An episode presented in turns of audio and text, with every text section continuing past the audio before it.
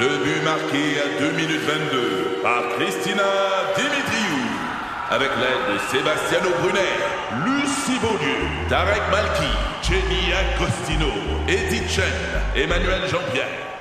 Au hockey, comme en immobilier, pour réussir, ça prend toute une équipe. Et avec vos cinq mille courtiers Remax, la force du réseau roule pour vous. Remax est heureuse de s'associer à Martin Megwayeux et Dany Dubé pour vous présenter le tout nouveau balado Bon Match. C'est vingt-trois. Voici la commission Normando-Ferrandez. Alors, premier sujet ce matin, la consultation à Québec sur le troisième lien. Qu'est-ce que vous voulez, un traversier, un pont, une nacelle? Et c'est une consultation en ligne. On sait que le gouvernement n'est pas lié, pas plus que la Caisse de dépôt et de placement. Est-ce qu'on a besoin de cette consultation, Nathalie? Ben, pour moi, c'est une perte de temps pour gagner du temps. Ça ressemble à la stratégie du désespoir. Honnêtement, le mécanisme est bidon. Euh, le, le Devoir, le journal Le Devoir euh, révélait hier qu'il n'y a aucun mécanisme qui était en place pour empêcher qu'un citoyen réponde au sondage plusieurs fois. Moi, j'ai fait mon devoir de citoyenne. J'ai répondu au sondage en question en prenant soin de mettre quelques commentaires à la fin euh, de du sondage en question. Et il faut dire que la consultation le porte, puis là, je, je cite, sur la construction d'un lien additionnel exclusivement pour le transport routier. On a jusqu'au vingt-deux mars pour remplir le sondage en question. C'est quand même assez court, faut le dire. Et après ça, il y aura un grand sondage somme pour confirmer ou infirmer les tendances. Moi, j'ai envie de vous dire, là, après toutes les promesses non tenues de la C A Q dans ce dossier-là, je m'étonne encore que certains ministres puissent continuer de défendre ce projet-là sans rire. Euh, parce que non mais c'est vrai, écoute, c'est c'est c'est devenu euh, c'est devenu une, une, une clownesque, c'est devenu la grande la grande farce nationale. Tu, tu utilisais l'expression Paul la semaine passée, on vit dans une société, on est une société de farce et attrape là. Ben ça ressemble à ça le projet de troisième lien. Et je me désole, je me désole euh, de voir que le gouvernement a tout fait foirer dans ce dossier-là, parce que depuis le départ, ce débat sur la pertinence d'un autre lien est biaisé. On a aborder l'enjeu sous l'angle de la congestion, alors que l'enjeu numéro un, c'est celui de la sécurité. Le pont de Québec a plus de cent ans. Le pont Pierre-Laporte a été inauguré en mille neuf cent soixante-dix. Il a cinquante-quatre ans. Rappelez-vous, le pont Champlain, à cinquante, après cinquante-sept ans de vie d'existence, là, on a, on l'a mis en service, on l'a remplacé, on en a construit un nouveau. Conclusion, ça prend pas la tête à Papineau pour savoir qu'à un moment donné, il va falloir qu'on trouve une solution pour remplacer un des deux ponts. Alors, dans ces conditions-là, on ne devrait pas se, se chicaner sur la pertinence d'un autre lien, mais sur la localisation de ce futur autre lien et sur euh, la nature qu'il va prendre. Mais tu sais, ils ont mis autre lien, un nouveau lien. C'est là que le bas blesse, parce que euh, il y a un beau projet. Il pourrait avoir un très beau projet de remplacement du pont Pierre-Laporte. Un beau projet, comme il y a eu au pont Champlain, là. Je veux dire, euh, Nathalie, vient, tu viens de le dire, même époque, et cetera. On rajoute là-dessus un transport structurant. Ça pourrait être, être un S R B euh, si jamais il n'y a pas l'argent pour faire un tramway, parce qu'un S R B peut m- faire monter l'achalandage. Puis en plus, ça occupe les voies qu'occuperait un tramway. À partir du moment où l'achalandage est rendu très élevé, à un moment donné dans le temps, tu peux dire on le remplace par un tramway. Oui. Il y a un, le, c'est possible de faire un beau projet. Euh, puis le mandat a été donné à la Caisse. Je sais pas pourquoi, d'ailleurs, à la Caisse, mais en tout cas, euh, sans doute pour éviter l'investissement. Mais euh, on, on aurait pu quand même le donner à, à des, compé- des personnes compétentes en dehors de la Caisse pour avoir un, un, un avis indépendant. Mais euh, là, il y avait comme, OK, on se met au travail. On, on, je pense que tout le monde a l'air, il y a un consensus, on s'en va par là. Pourquoi? Pourquoi cette espèce de gamique de retourner en arrière avec un nouveau lien? Puis en plus, le nouveau lien, là, entendons-nous, là, à part s'il passe à peu près là où est le pont Pierre-Laporte, là, on s'entend pour dire qu'il va coûter trois fois plus cher que le pont Champlain. Tu sais, euh, rules of thumb, là, tu sais, la longueur, la, la profondeur, et cetera, des piliers, l'écart entre les piliers, tout ça. Mettons, avec des grands branchements aux autres autoroutes. Trois fois plus cher pour trois fois moins de monde.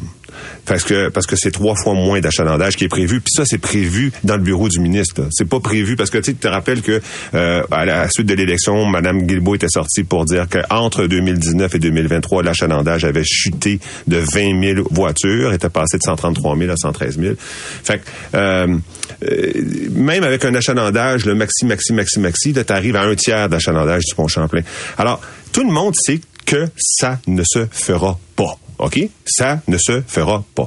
Alors, pour, quel est l'objectif de, euh, quel est l'objectif du premier ministre? Est-ce que c'est de dire, je l'ai dit, fait qu'on va le faire, le sondage, je l'ai dit, soit l'élection, j'ai dit, il va falloir consulter les Québécois, fait que bon, consulter les Québécois, ça c'est une option.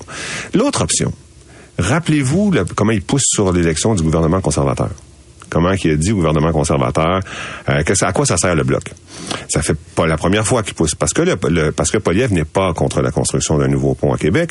Et ça, il le sait et il espère que ça va tout changer quand le gouvernement conservateur va être élu. Ça ne sera pas lié au transport en commun. Il va avoir le financement à quarante pour cent de l'infrastructure. Ça, c'est le point numéro deux. Point numéro deux, trois, excuse-moi Nathalie, j'ai fini.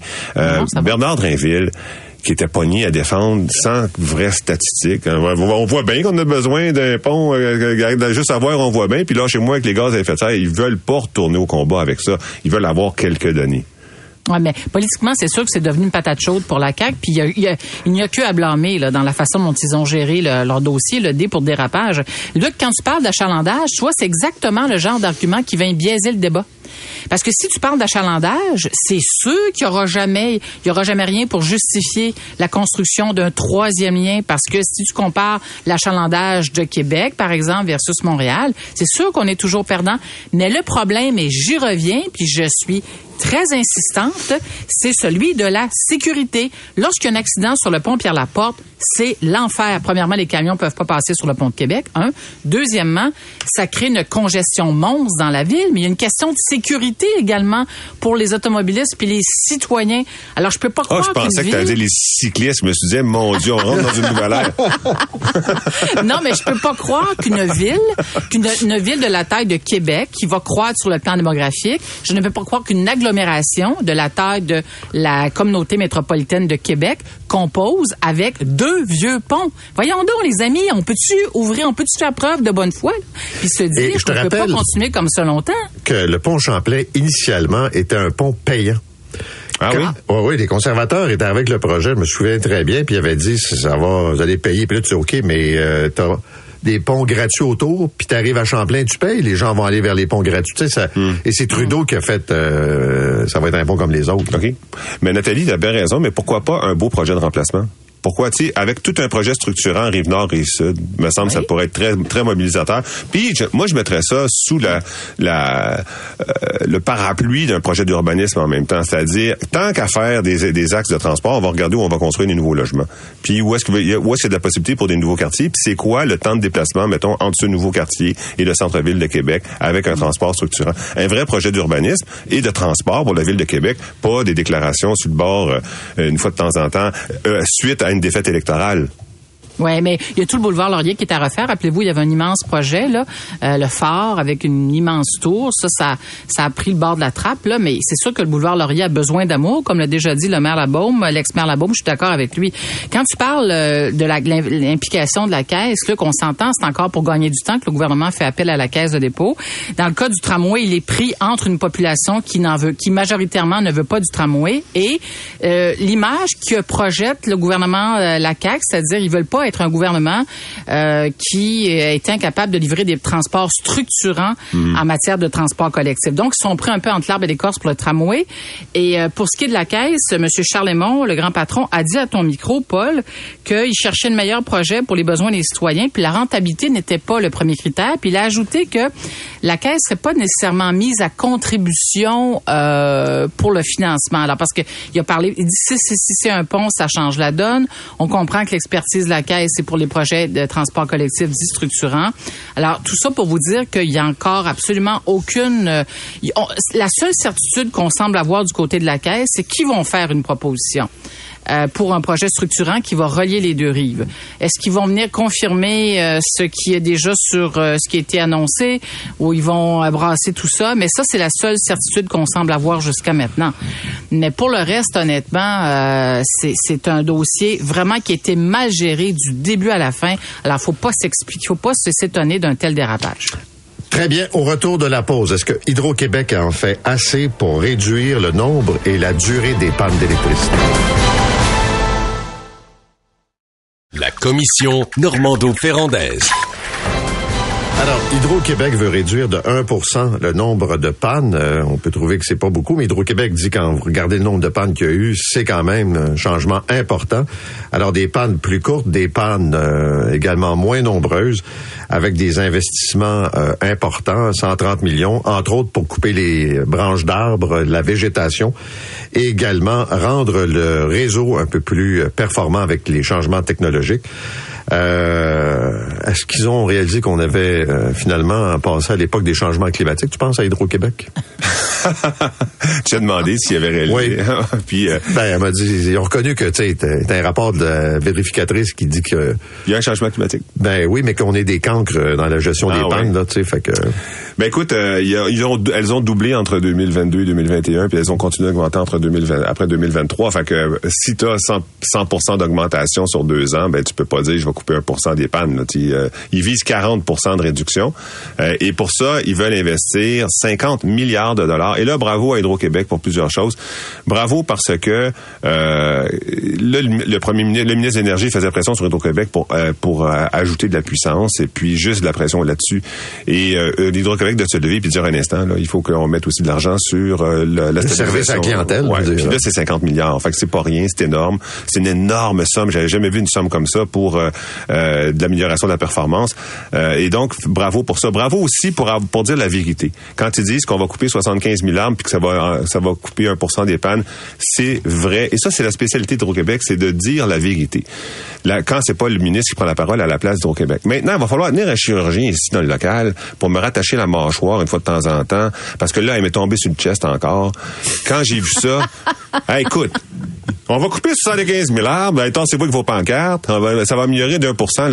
Pardon, vous avez une, vous avez baissé la productivité de cent pour cent, vous avez augmenté le nombre de pannes de cent pour cent sur deux ans, puis là, vous nous dites, on va couper soixante-quinze mille arbres pour aller chercher un pour cent de, d'amélioration. Un instant, là. En dix-neuf cent quatre-vingt, je m'adresse à la, à la nouvelle vice-présidente, euh, directrice exécutive, je sais pas c'est quoi les nouveaux, les noms maintenant, euh, vice-présidente exécutive, ouais. Claudine Bouchard. Même Bouchard, un petit cours, là. En, dans les années soixante soixante-dix, les, les gestionnaires, c'était des gros jambons, ils agissaient comme vous, OK? Puis là... Ben, ben, on, il semblait que tu viens de dire bravo, toi, Hydro. J'ai dit bravo oui, pour certains ça. éléments, puis là, maintenant, on arrive sur les arbres. Ah, OK. Fait que là, dans ces années-là, tassez-vous, on coupe les arbres, tassez-vous, on coupe les arbres. Mais là... ça a changé. Il y a eu une prise de conscience d'Hydro-Québec. Ils ont fait un programme qui s'appelait « Le bon arbre au bon endroit ». Après ça, il y a, les villes n'ont plus le droit de planter des arbres n'importe où. Il y a eu consultation des plans d'Hydro-Québec. Il y a eu partenariat. Après ça, les arbres, est-ce qu'on a compris qu'il y a un changement climatique, là, que le nombre de jours où les, la température va être en haut de quarante degrés pendant euh, plus de X jours par année vont augmenter sans cesse à partir de maintenant puis jusqu'en deux mille cinquante, puis que les rues sans arbres, ça va être des rues invivables. Ils ont compris ça, j'espère. Hein? Et ils ont compris que la canopée, c'est un, l'indice de canopée, c'est-à-dire la couverture euh, de feuillage par-dessus un trottoir ou, ou une rue, ça, c'est considéré dans la qualité de vie. Plus une ville a de la qualité de vie, plus l'indice de canopée est élevé. Si tu veux faire une comparaison entre Westmount puis euh, Centre-Sud, ben, tu le regarderas. La différence de température entre le milieu d'un centre d'achat puis le milieu d'un parc, c'est quatorze degrés. quatorze degrés dans une canicule, quand il n'y a pas d'arbres. Ça crée du vent, ça crée de l'ombre. Fait que là, on va couper les arbres pour améliorer un pour cent, là, un instant. Là, pas, là, pas sans compensation. Pas sans compensation. Luc, Luc moi, je vais, je vais tenter de te raccrocher à mon mâchoire ce matin, oui. là, parce que j'essaie de te suivre, où est-ce que tu t'envoies avec tes skis, là.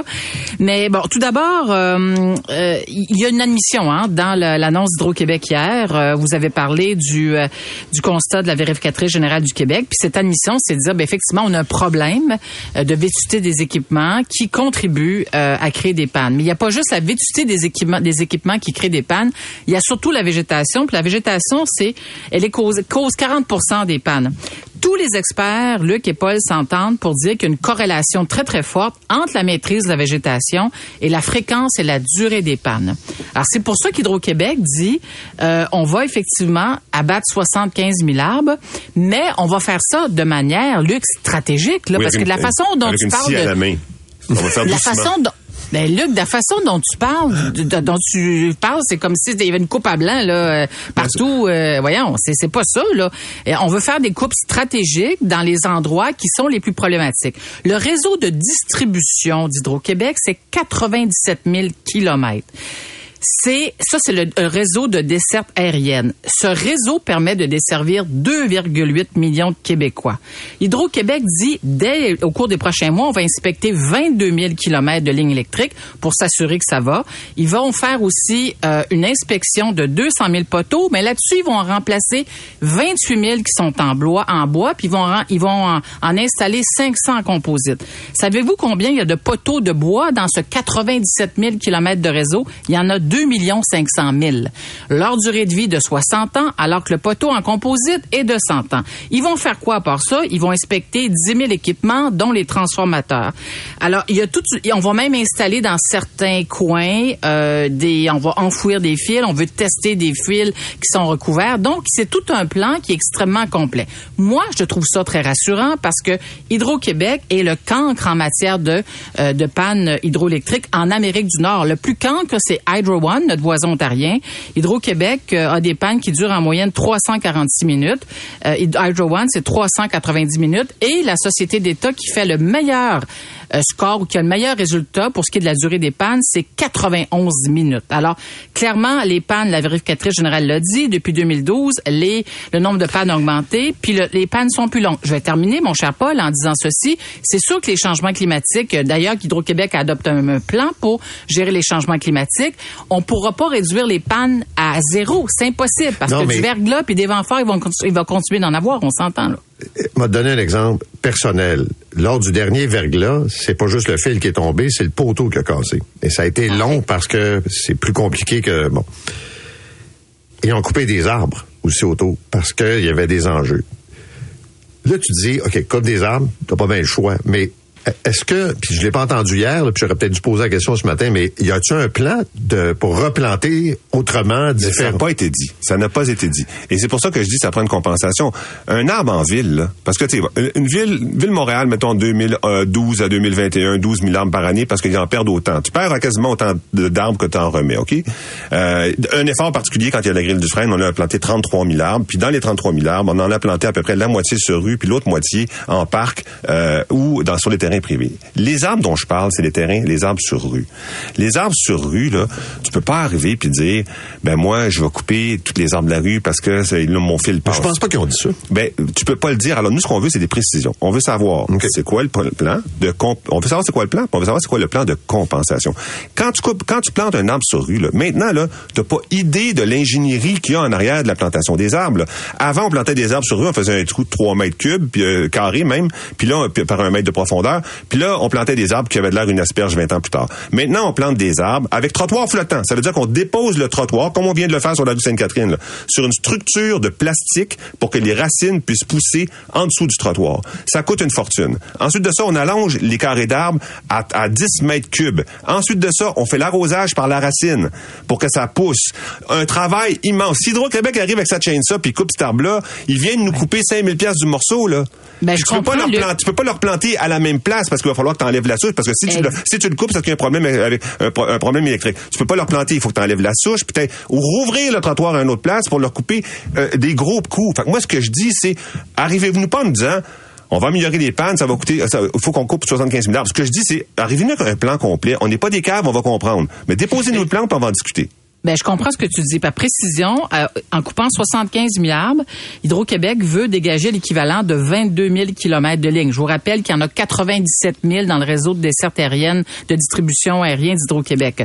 Là où je te suis, je, je comprends ce que tu dis, c'est que ça prend un programme de compensation pour combler la perte de ces soixante-quinze mille arbres. Ce qu'on ne sait pas, c'est ces soixante-quinze mille arbres, euh, ben, ils sont abattus sur combien? Si on veut dégager vingt-deux mille kilomètres de lignes, est-ce que ça veut dire que tu divises soixante-quinze mille arbres par non, vingt-deux Nathalie, mille kilomètres? Non, Nathalie, ben, je veux dire pourquoi. Ça. Je veux dire pourquoi. Parce que, c'est, pour... c'est parce que la, le, les, les pannes stratégiques sont les pannes qui touchent beaucoup de monde. Et, et le beaucoup de monde, c'est dans les milieux urbains. C'est, c'est sûr que c'est un chalet à l'autre bout du monde. Il y a soixante-dix arbres à couper pour rendre l'électricité à ton chalet. C'est pas si grave que ça. Parce qu'il y en a six millions d'arbres pour se rendre à ton chalet. Et, et il y a un chalet au bout, mettons, ou dix chalets autour du lac. Ce qui est grave, c'est quand t'as un quartier avec des milliers de personnes puis des arbres qui font tomber les lignes. C'est pour ça que je te dis, ça va être en milieu urbain que ça va être le plus stratégique et donc faut faut avoir une analyse très détaillée. On peut pas se contenter de dire on coupe parce qu'on va améliorer la performance. On s'arrête là-dessus. Merci à tous les deux. On vous retrouve demain. C'est vingt-trois.